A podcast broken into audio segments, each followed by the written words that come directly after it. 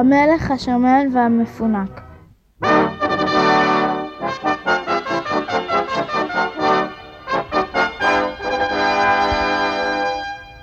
בארץ רחוקה וקרה, בצפון הרחוק והקר, היו היה פעם מלך שמן אחד. הוא היה מלך די טוב, הוא עזר לאנשים, טיפל בחתולים שמצא בחצר, ואפילו לפעמים היה משחק עם ילדים. הוא היה גם שמן וגם טוב, אבל הוא היה קצת מפונק. הוא חשב שאם הוא מלך, מותר לו להיות מפונק. ולכן היה אומר לפעמים פתאום למשל, להדליק את כל המנורות בארמון. אבל אדוננו המלך, היו אומרים לו, הלא צהריים עכשיו. אני רוצה שידליקו את כל האורות בצהריים, תכף ומיד. אני מצווה. מובן שהדליקו, המלך מצווה. פעם אמר, לצבוע את כל קירות הארמון בצבעים אחרים וצורות אחרות. אבל אדוננו המלך, אמרו לו, רק אתמול גמרנו לצבוע את כל הארמון בצבעים שאתה בחרת. אבל הוא אמר, זה לא חשוב. שיניתי את דעתי. אני המלך ואני מצווה. צבעו את כל הארמון מחדש.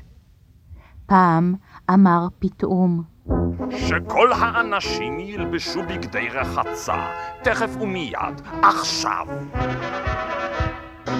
אבל אדוננו המלך, אמרו לו, באמצע החורף?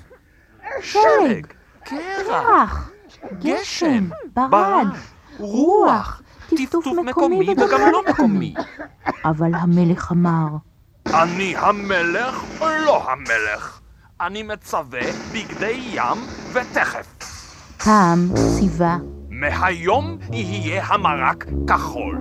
פעם ציווה לתפור חליפות אדומות לכל העכברים שבארמון, ופעם אמר, אני רוצה תפוז.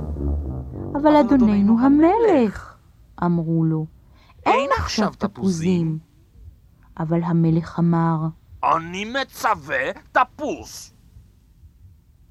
אמרו לו, סליחה, אדוננו המלך, התפוזים גדלים בארץ ישראל, ושם עכשיו קיץ, ואין תפוזים.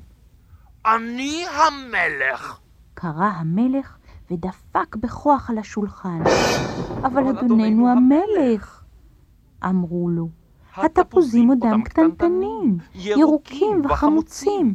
הם עוד לא בשלו ועוד לא הזיבו. רק בחורף, אדוננו המלך.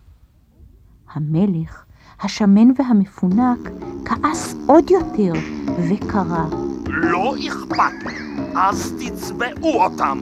אני רוצה תפוז עכשיו, לפני עכשיו. תפוז, תפוז, הייתה תפוז. שם ילדה אחת, זיווית שמה. היא ניגשה אל המלך, חייכה אליו ואמרה, שמע מלך חמוד שלנו, הפסק כבר להתפנק, זה לא יפה.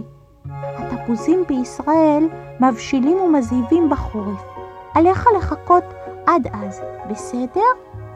והיא חייכה אליו עוד פעם. אז חייך המלך גם הוא ואמר, טוב, וכך היה.